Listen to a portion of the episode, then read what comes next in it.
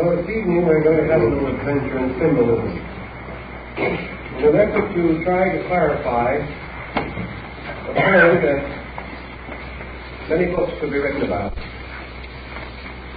We intimated in the first of this series of discussions that alchemy was at least to a degree a breaking forth of the spirit of mysticism which had been locked in the hearts and minds of pre-Renaissance men.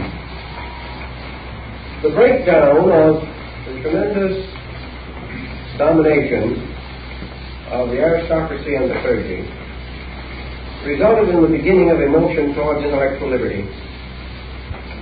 And in the transition period, we had about two centuries in which mystical movements developed and expanded in an astonishing manner.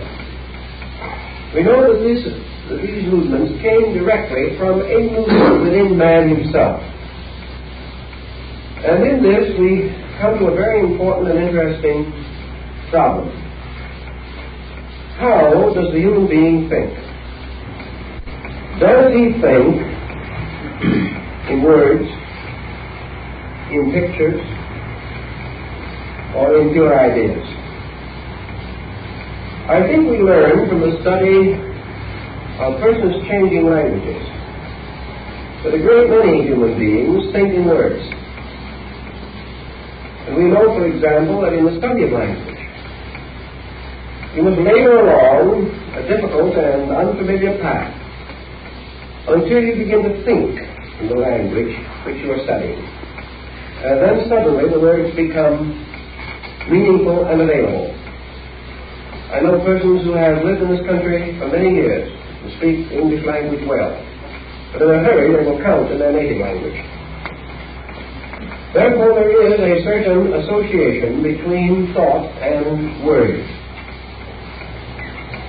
It is probable that the intellectualist thinks in the terms of words because he uses them constantly. They are the familiar instrument of self-expression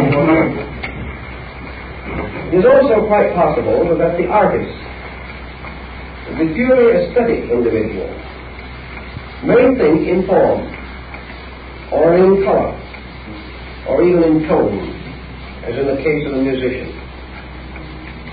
Thus, the origin of thought patterns may differ with different persons.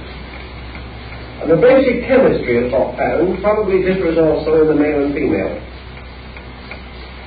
Thus, we are confronted with an intricate issue of the basic form of ideas within ourselves. Studies in anthropology and ethnology lead us to the recognition of the universality of certain essential emblems and figures. I had a letter yesterday which, strange enough to report, I answered today. does not very often happen. Relating to a tomb recently discovered at Palenque in uh, uh, Mexico, in Chiapas. Palenque is one of the old centers of the Maya culture. This tomb was the physical remain, mostly dust, of some ancient dignitary of the empire. And in the disintegrating and ruinous state the mortal remains of this person, it was noted that in one hand of the deceased had been placed a small sphere of jadeite, and in the other hand a small cube of jadeite. There are also many other ornaments of precious and semi-precious materials. The letter asks why those two jadeite ornaments should have been associated with the dead. Well, there are several possibilities. The cube of the sphere was early associated with architecture. And uh, similar remains were found within certain of the pyramids in Egypt. They were used for the simple process of leveling a foundation. When the builder was not sure whether his levels were clear and right, he would stand a cube on a flat place on his wall, place the sphere on top of it. If it rolled off, then he had not a level foundation. Now this peculiar relationship caused these little instruments to be associated with the craft of building. We have the remnants of them today in the compass square. The compass makes a circle, and the square measures a cube. So we're back again to the concept of the sphere and the cube. One representing the sphere, life, spirit, consciousness. The cube, matter, body, earth. but that these should be placed in the hands of this deceased aristocrat of the old Maya Empire may have meant one of several things. Perhaps he was a priestly architect, bearing the insignia of his profession, because architecture was an important craft in art among these people. Perhaps he was a priest philosopher architect, one who had received the proper recognition as a master builder of men or a custodian of truths. Perhaps it was an ancient symbol that the body returns to the earth from which it came, the cube, and the spirit returns to God who gave it, the sphere. Certainly, however, these symbols were there. They are in China. They are in India. They are in Egypt. They're in Greece. They're among our own American Indians. Why these symbols? we have two reasonable possibilities in explanation. One, the migration of the symbol itself. Namely, in some remote period, certain basic cultures that have now perished were much broad, more broadly disseminated around the earth than we realize. And as we follow certain migrations, such as the bow and arrow migration or the swastika migration, we find these symbols traveling with the motions of people through the primitive world, passing from one culture group to another. The second possible explanation lies in the internal development of man himself, by consciously or unconsciously he creates symbols which have an essential identity, which have an essential consistency. And when he thinks about certain things, he always thinks of the same symbols, regardless of where he is or to what culture he may belong. Therefore, symbolism may rise with the unfolding human culture. And the symbols, the same or essentially similar, may appear at many different places because unfolding human beings reach certain cultural levels. And when they reach these levels, they instinctively release these symbols through themselves now, this has an interesting meaning for us because in our present consideration, alchemy, we find the greatest conglomeration of symbols that were ever probably brought together in the service of a single idea of doctrine, science, or art. Yet these symbols are not essentially original with alchemy. There is perhaps not a single symbol in alchemy that can be traced directly to the period in which it began to flourish in that usage. These symbolisms are derived from practically every previous culture that man developed. From Egypt, from Greece, Rome, India, China, all these ancient systems use the same symbol. It makes very little difference whether it is the dragon of alchemy, or the dragon of St. George of Cappadocia, or the dragon of China. These dragons are all the same. The same may be said of the unicorn, or of many other similar devices. The double-headed eagle, for example, which occurs in so many, many places. the symbolism of fire and of water, of earth, and of the elements does not belong to alchemy, but alchemy made use of it. So we are in a more or less peculiar situation. We are trying to explain why certain symbols became associated with a cult or a sect of persons engaged in a particular art or science. Certainly there is nothing in the subject of chemistry itself which suggests such a phantasmagoria of devices. And modern chemistry, with great efficiency, depends almost entirely upon comparatively elementary mathematical symbols. Yet in this day it was different. In the 16th and 17th centuries, we have some of the most magnificent manuscripts ever illuminated uh, by the human hand. Not of the quality of the great works of art which preceded them, but of a fantastic imagery which gives them a dynamic a significance and importance, causes them to be one of the most valuable and prized group of manuscript materials. Why? Let us assume for a moment what we must assume at this time that alchemy was, as its name implies, a divine kind of chemistry. Man hit upon a truth which he had long held with veneration, but had never explored. And that truth was that each art and science is dependent upon a great pattern of universal laws for its validity. These laws are infinitely repetitive in nature. Da Vinci in his aesthetic canon shows how the body is composed of an infinite repetition of certain basic forms. Knowledge is composed of an infinite repetition of basic patterns on various levels. Alchemy devised the belief or developed the belief that the laws governing chemistry were identical with the laws governing every other phenomena in nature. That to understand chemistry to its very source was to understand creation.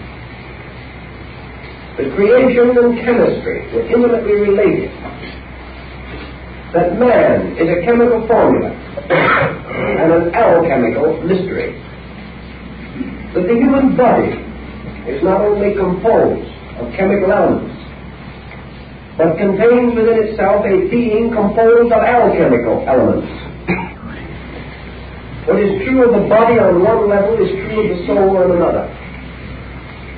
And the entire economy of human life is a tremendous formula. A formula that may be traced under certain conditions. A an art is itself a kind of catalyzing agent. We know that Baron Emanuel Swedenborg was led to his own inner mystical and spiritistic experiences through the study of mathematics. Mathematics opened in him something. And to another group, chemistry opened something. Through concentration upon the rules and principles of chemistry, the chemist gradually became internally apperceptive of something beyond the subject under consideration. He released something through himself. And that which he released came to his objective consciousness in the form of symbols, as is still the case so frequently in the releases of various subjective pressures in dreams. As Jung has pointed out, all alchemical symbols are found in dream symbolism also. And they are found in the dreams of persons who haven't the slightest concept of what alchemy is, and perhaps have never in their lives seen an alchemical symbol. Yet of themselves, their dreams took these very same forms.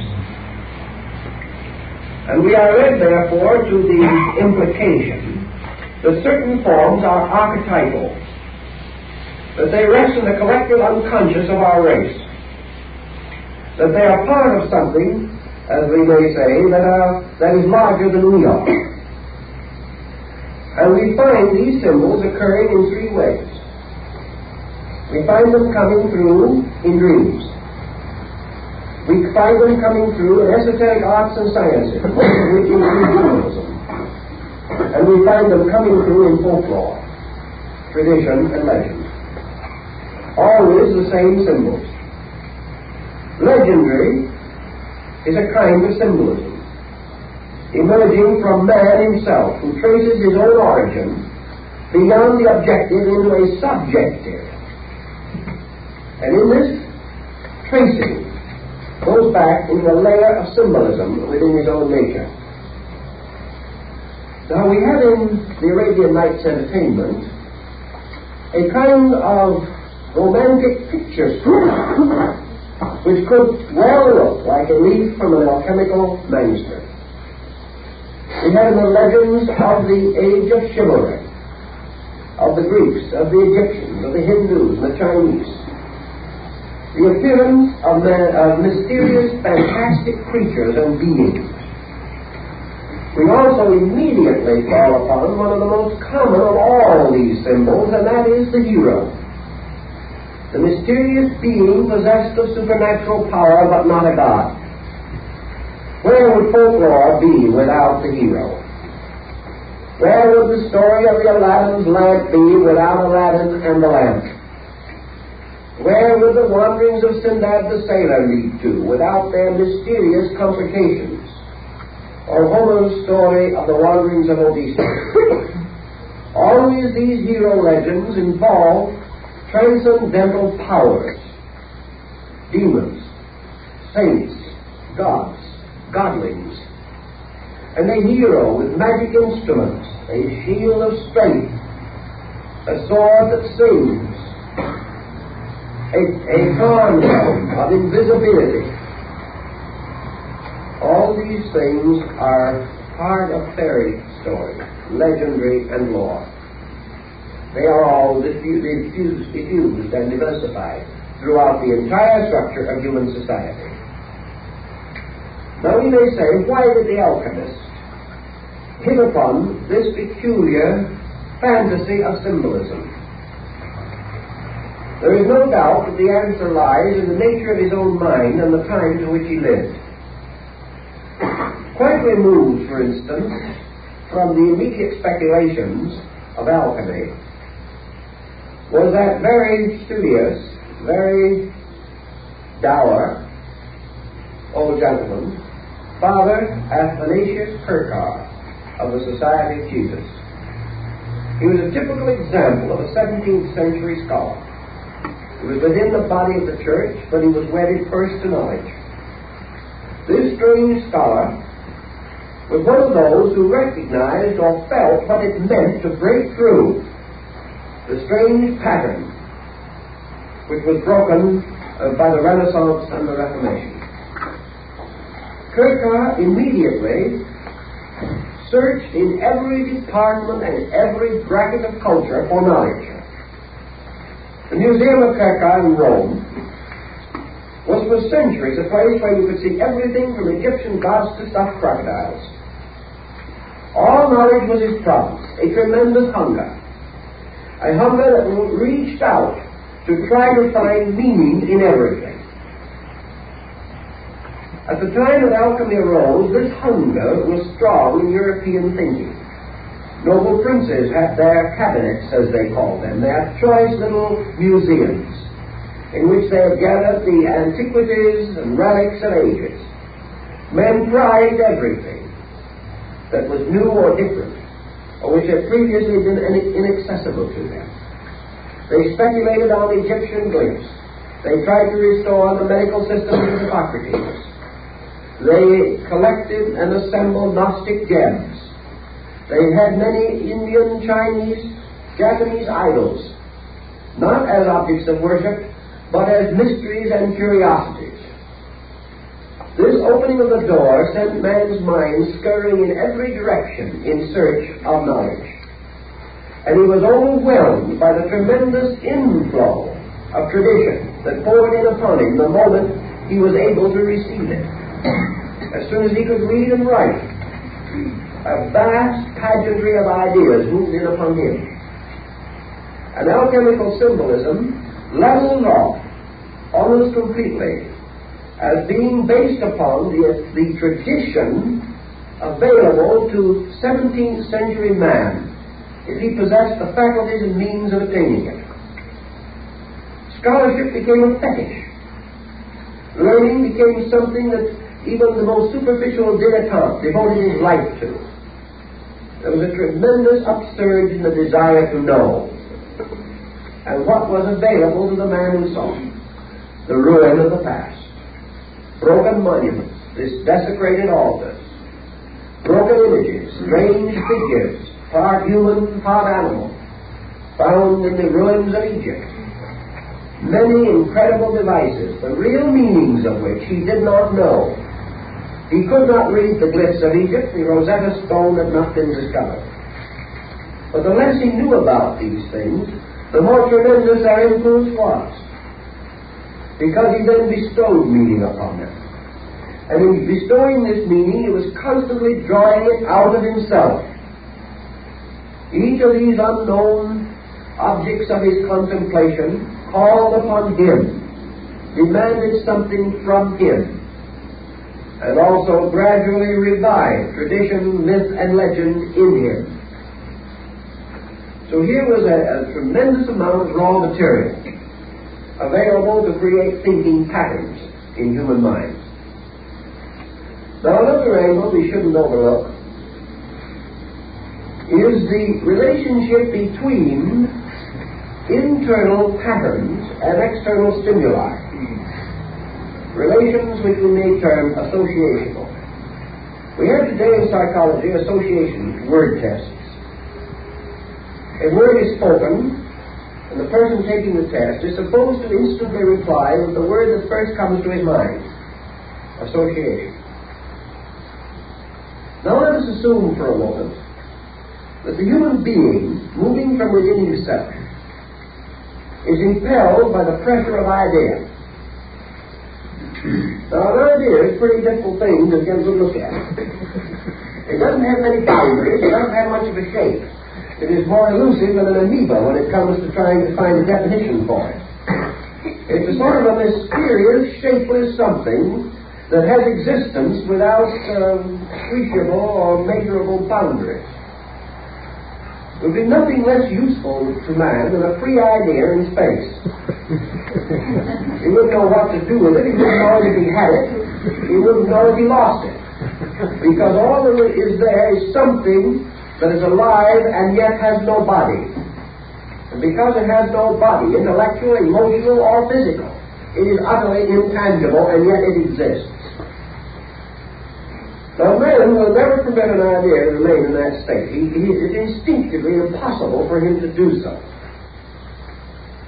Somewhere in the process of the emergence of thought impulse from within his own nature, he meets the outcoming or outpouring thought with a series of vessels suitable to contain it in some way. He must invest it with body. He must give this idea a form so that he can get hold of it. Perhaps he gives it a word form. Perhaps he doesn't. Much of this symbolism could be uh, almost immediately cleared up if we saw man struggling from the hieroglyphic to the hieratic period in writing. Man could draw pictures of things, but he could not draw pictures of ideas. He could draw a beautiful picture of a house, but how was he going to draw a picture of love? You hadn't hit upon that happy thought of a heart arrow. how was he going to draw a picture of veneration? Well, the only thing he could think of was to make a figure in a position of veneration. If he wanted to show uh, imagination, he had to use something uh, that was suggestive, an image or a mirror or some device appropriate. And yet, even that, in that case, he wasn't sure how he was going to carry on uh, the transmission of this idea. The Mayas, for example, we just mentioned, had quite a problem with verbs. And verbs are always difficult in a hieroglyphical language because they represent action. And pictures do not move. Pictures do not possess action. It must be intimated in some way, a little series of footprints going along, to try to show that a man is taking a walk. The Mayas hit upon the simple device of taking a noun or a glyph representing an object, and transforming it into a bird by adding a wing. They put a wing, like the wing of a bird, on the side of it to indicate action, to indicate life. But it was no longer an object, but a process or a condition in action which they sought to represent. now, the development of languages shows us how these things happen. But how rapidly they happen in the development of an idea within man. Idea itself is presented to him as well as to others. In its pure form, it is a ray of energy. He must clothe it. Now, he cannot clothe it with something that he knows nothing of. To clothe an idea in an unknown form is inconceivable because man cannot conceive of an unknown form. Any form that he can conceive of must exist. Furthermore, he is confronted with another immediate problem.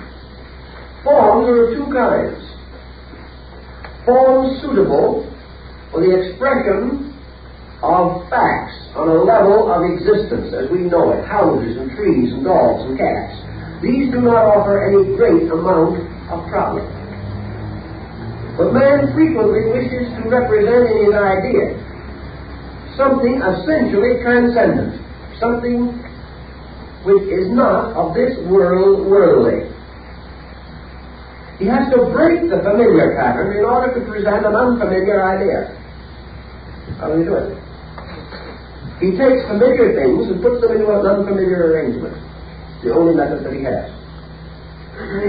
He recognizes not only that in so doing, he saves his idea from being misinterpreted, and also he creates an impact by it, which is missing in familiar things. Therefore, we can say that an eagle he can use. An eagle can represent a number of things. But everyone who sees it says this is an eagle, and he means a real eagle. So what does the man do with an idea? He makes a two-headed eagle. In so doing, he has immediately broken away from reality. Your impressionistic artist is trying to do it constantly. The man who sees the two-headed eagle immediately says to himself, there is no such a bird. Therefore, this does not mean the bird. It means something else. It has to. So we break through realities of a literal nature and escape into the imagery of ideas. Now, every one of us growing up is in contact with the world around us. We are also under the pressure of the world within us. When we begin to think of good as small children, we can't think of good just as something good. Good has no meaning. Good has to be immediately associated with the act of goodness. or some person or thing which we can use to appreciate goodness. So perhaps the small child in a strong and happy family environment experiences good under the symbol of parent parent's good to it, takes care of it, protects it. That's good. Another man may interpret good under the form of a fine, well balanced dinner. That's good. Good, however, always has to come to us under symbolism because it's an abstraction. The Good Samaritan is the good deed. Now, a good deed without some symbolism by which you see what a good deed is, is meaningless.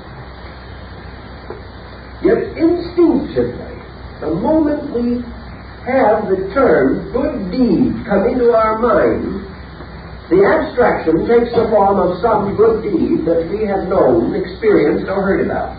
We immediately clothe this thing ourselves in a familiar term, in a familiar word picture, or a familiar form picture. We use distortion exactly as Michelangelo used distortion to create a dynamic. If Michelangelo's figure of Moses stood up, we would see that it was a totally disproportionate figure. Yet because of his arrangement of mass it gives us a tremendous dynamic, which is the thing that he is trying to do, was trying. So by distortion, we dramatize. We escape from literality, from smallness, from ordinariness, and transcend into something else. The Greek and Egyptian priest put a mask over his face. The moment he did so, he was no longer a person, he was a god. And he not only caused others to think so, but he thought so. Because of the ritual of the Mask and his own belief that this sacred symbol transformed him. So that the, the action of the departure from the real, from the literal, by the use of fantasy, has been primitive in mankind and, and has been there since the beginning of time.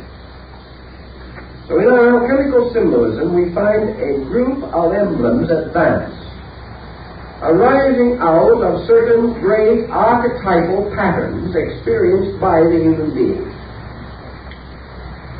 And he, in his own effort to experience things superior to material facts, began to clothe instincts, impulses, ideas, inspirations from within himself in certain forms.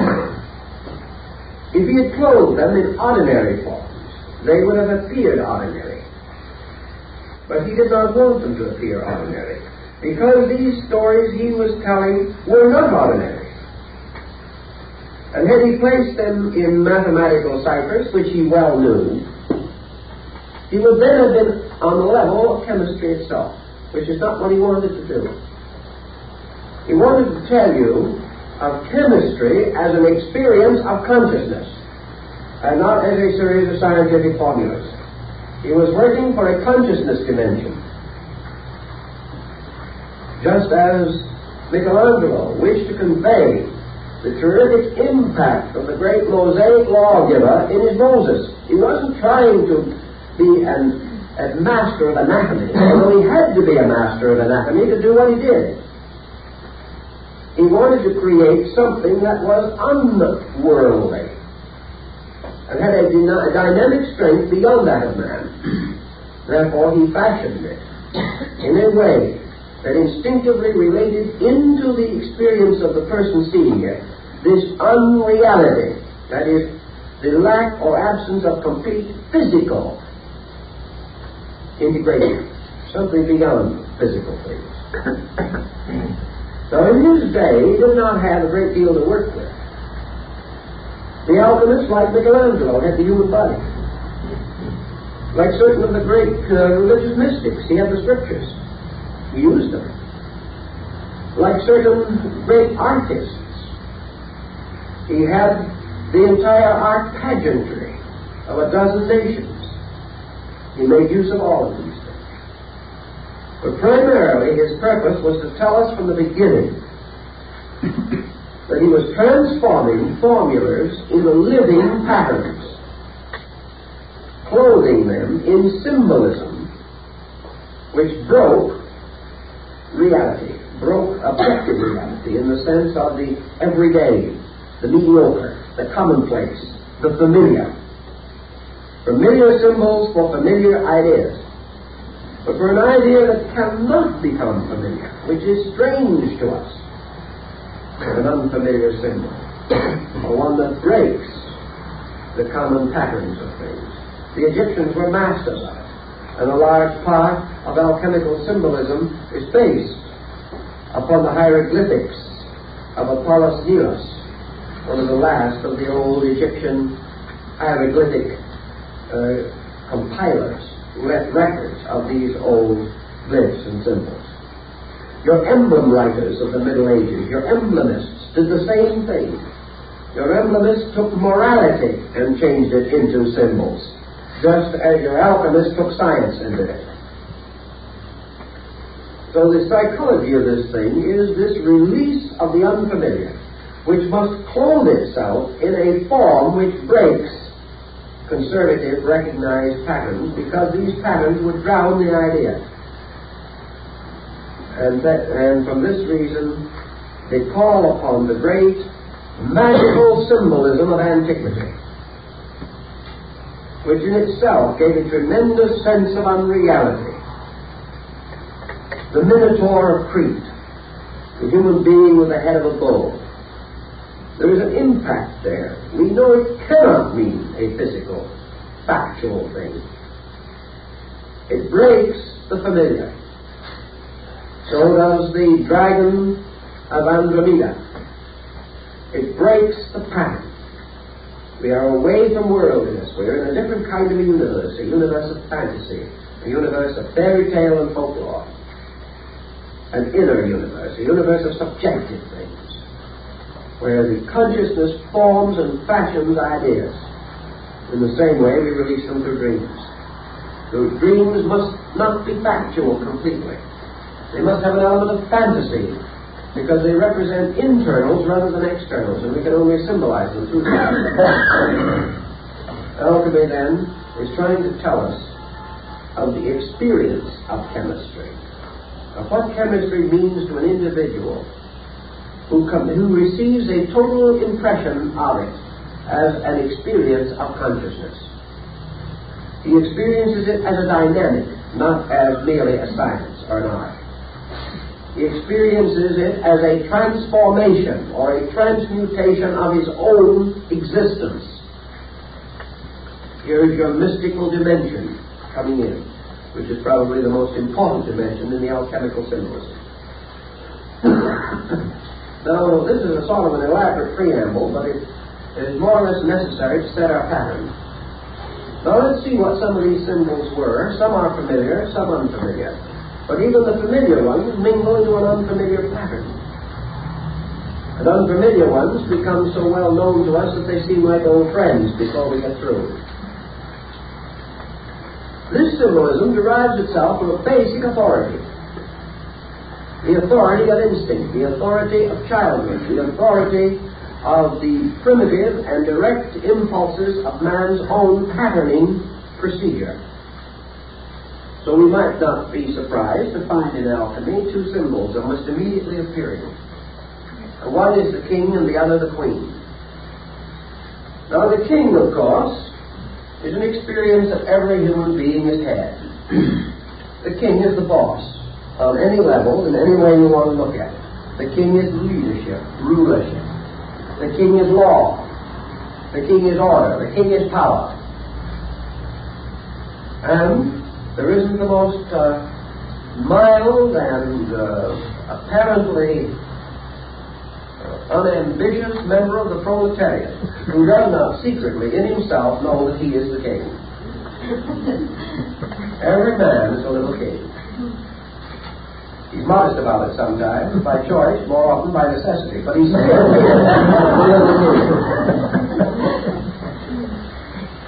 the king is also, of course, God because God represents the supreme ruler.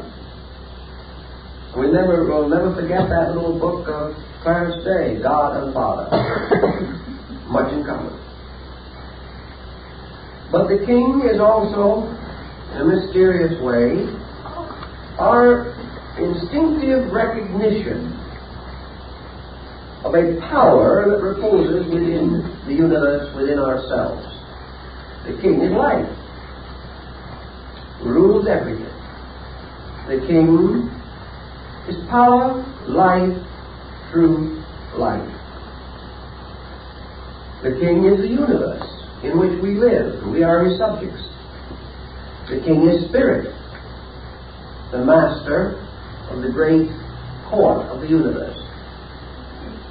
The King is nearly always beyond and above and superior. The king is heaven in China. Therefore, the king represents a great positive polarity. The king is not only something we fear, something we must obey whether we will or not. It is something, furthermore, that secretly we admire. When we are happy, we wish the king would leave us alone, but when we get in trouble, we rush to him for help. We do not like to have him boss us, but we are constantly hoping he will save us.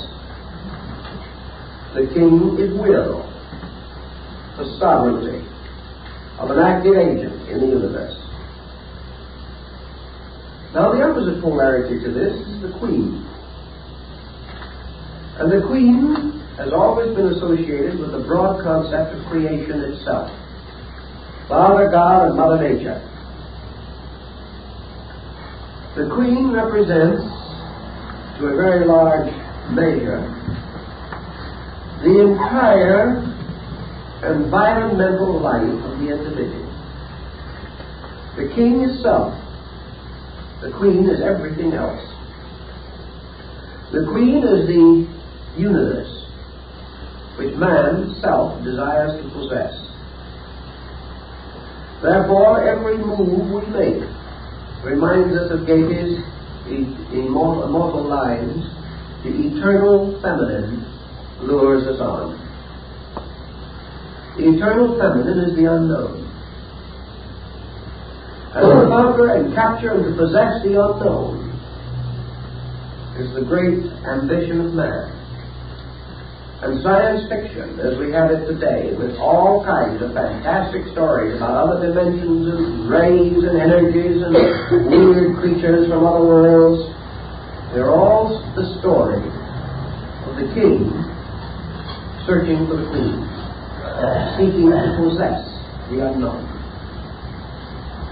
Most uh, peoples have referred to their own lands, their continents, their homes, as their mother the, the Mother Earth, Mother India, Mother China, the Motherland. Occasionally, some nations refer to it as the Fatherland. And here again, we come into some intricate symbolism. And most countries that have a fatherland have a psychology that is quite different from those that have a motherland. We mustn't forget that these things work together in a very important symbolism. So in the great alchemical empire, we have the king and queen ruling over the entire picture. Now the king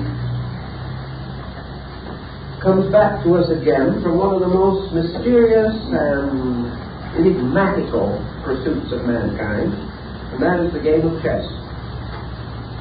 Because in the game of chess, we are not only playing the game of war, but we are playing the game of life.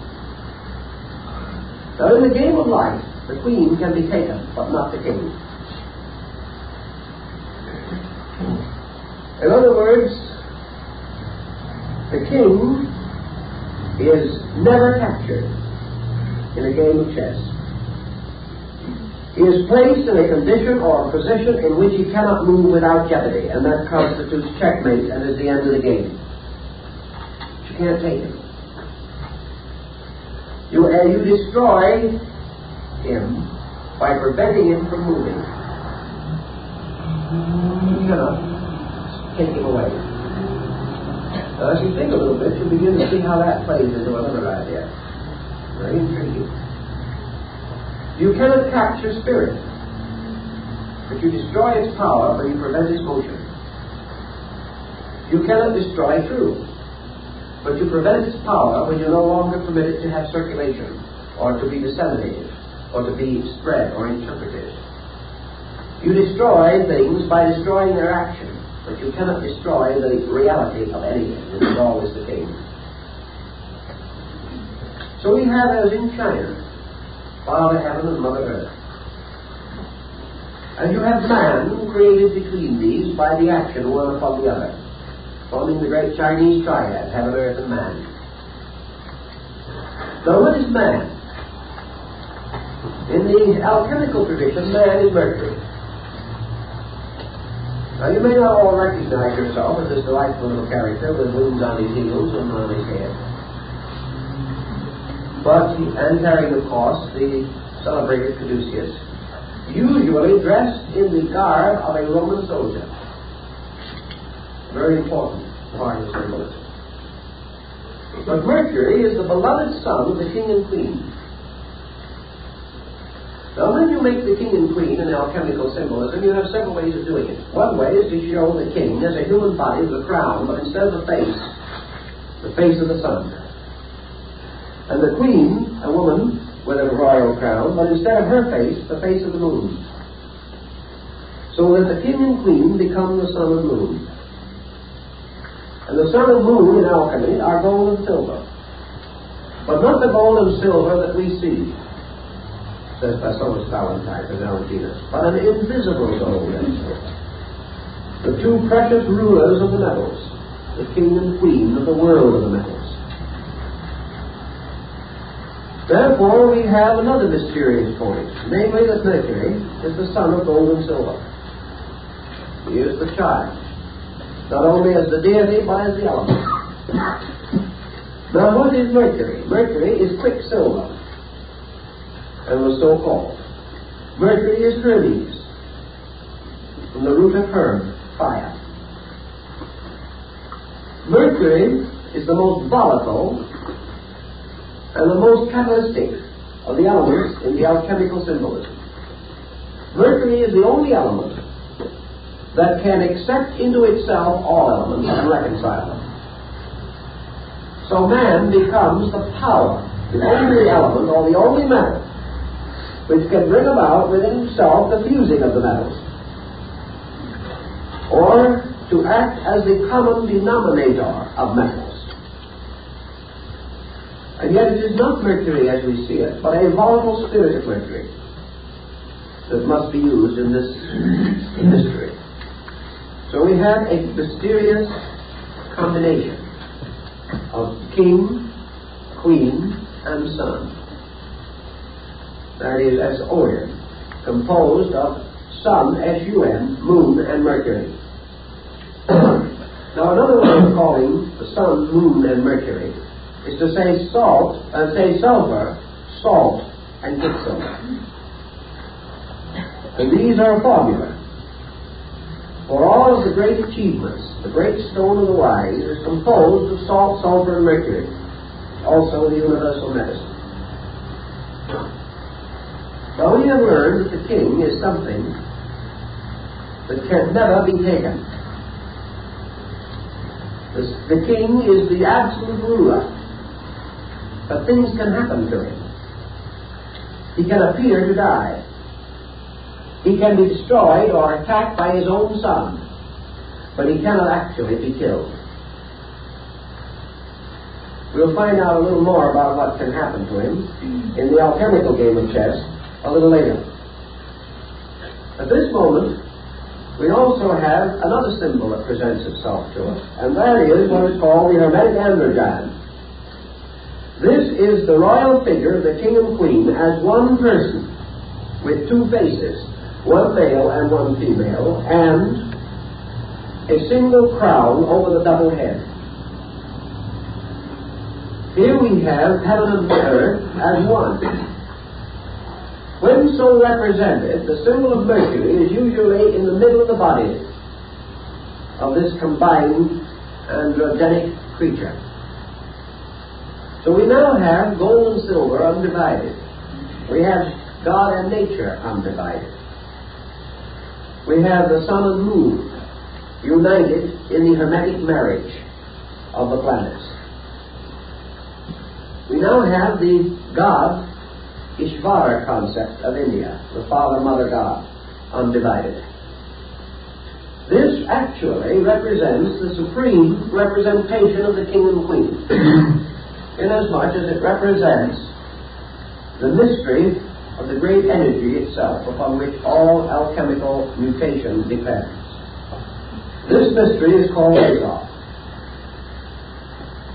And Azoth is the tremendous power residing in metals by which the transmutation can take place, or by which they can be changed, or by which their lives may be augmented.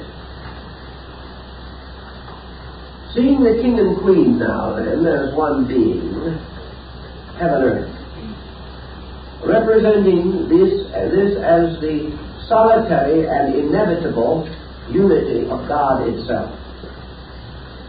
We have almost a symbol of the tetractys, or the basic triad of life the king, the queen, and the child the 47th proposition of Euclid. with a slightly different presentation. The next thing we have to realize is that the king, by what we know, represents spirit. And the queen represents matter. And Mercury represents soul. Spirit, body, soul. When spirit, body, and soul are brought together into a compound, that compound is called form. Matter is essentially shapeless. Spirit is essentially. but when Mercury imposes the archetype upon them, they become a form. Therefore, Mercury was called Hermes Trismegistus, the thrice greatest the master of the three. And this is mysterious power of Hermes is man. Man is Manas. Manas is mind. Mind is more, however, than the intellect that we know it, as we know it. So we will take a picture from one of the alchemical writings and we will see Mercury carrying in one hand the sun and in the other hand the moon. He is the juggler of the sun and moon, and he is so represented on a deck of tarot cards. He is the juggler. And Mercury, in this position, bears upon him or associated with him the five symbols of the planets, with himself in the middle. That is, the five planets other than the sun and moon known to the ancients. Sometimes Mercury is represented seated in a cave with six other figures around him with planets symbols for heads. Mercury, as we go further into the symbolism, obviously represents one thing in man, and that is what we call the soul. The soul, which is the juggler of the sun and moon, and which is the ground of reconciliation between spirit and matter which is the power to arbitrate the conflict of consciousness and form or body. Consciousness in body would die. Body and consciousness could not exist. But soul is the bridge. Soul is the mortar or the catalyst. The agent which is the moderator between extremes. All conscious energy moving into form moves through soul and is transformed. All bodily energy moving inward toward consciousness passes through soul and is again transformed. Soul is the modifier, the agent, by which all things are adapted to either their internal or external objectives. So we come again on a psychological level to the problem of the introvert and the extrovert. The extrovert represents consciousness moving through soul into body and into its manifestation outwardly. The introvert is energy moving inward from the objective parts of the consciousness through the soul to the subjective parts. But the soul has to occupy the middle distance because it represents the interpreter of all things. It represents the power which transforms all energies into useful, understandable, or acceptable forms. Therefore, the soul becomes a magician who carries a wand, the wand that is sometimes twisted with the serpent the symbol of the Magus. The soul is therefore also the messenger of the gods, the Greek concept of Hermes, or the Roman Mercury. The messenger is the one who carries the will of the gods to the world. And therefore, in the alchemical symbolism, it was useful, necessary, or proper to represent him by the caduceus which represented the cerebrospinal and autonomic nervous systems, which are the carriers or messengers of nerve energy. So consciousness controlling its body has Mercury, its son, to represent it. The body, man's outer life, learning, studying, gaining wisdom and knowledge, seeking to enrich internals, must send this externally accumulated material into consciousness through the messenger, Mercury. And the messenger in this case is identical with the little squirrel that used to fly up and down or run up and down the Yggdrasil tree in the Odinic mysteries, carrying the scandals of men to the gods and the scandals of the gods to men. it is the messenger power, the communicator. Now, why is it that uh, the alchemist felt uh, that this Mercury uh, was able to accept and interpret all metals, or must devour or eat up metals before it was possible to release the soul of the metal? The answer to the situation was very definite. The alchemist insisted that the metals, which represent on one level of thinking phenomena, or the forms of things as they appear to be, base matter, unpurified, can never be accepted into consciousness. They can never be used to build consciousness.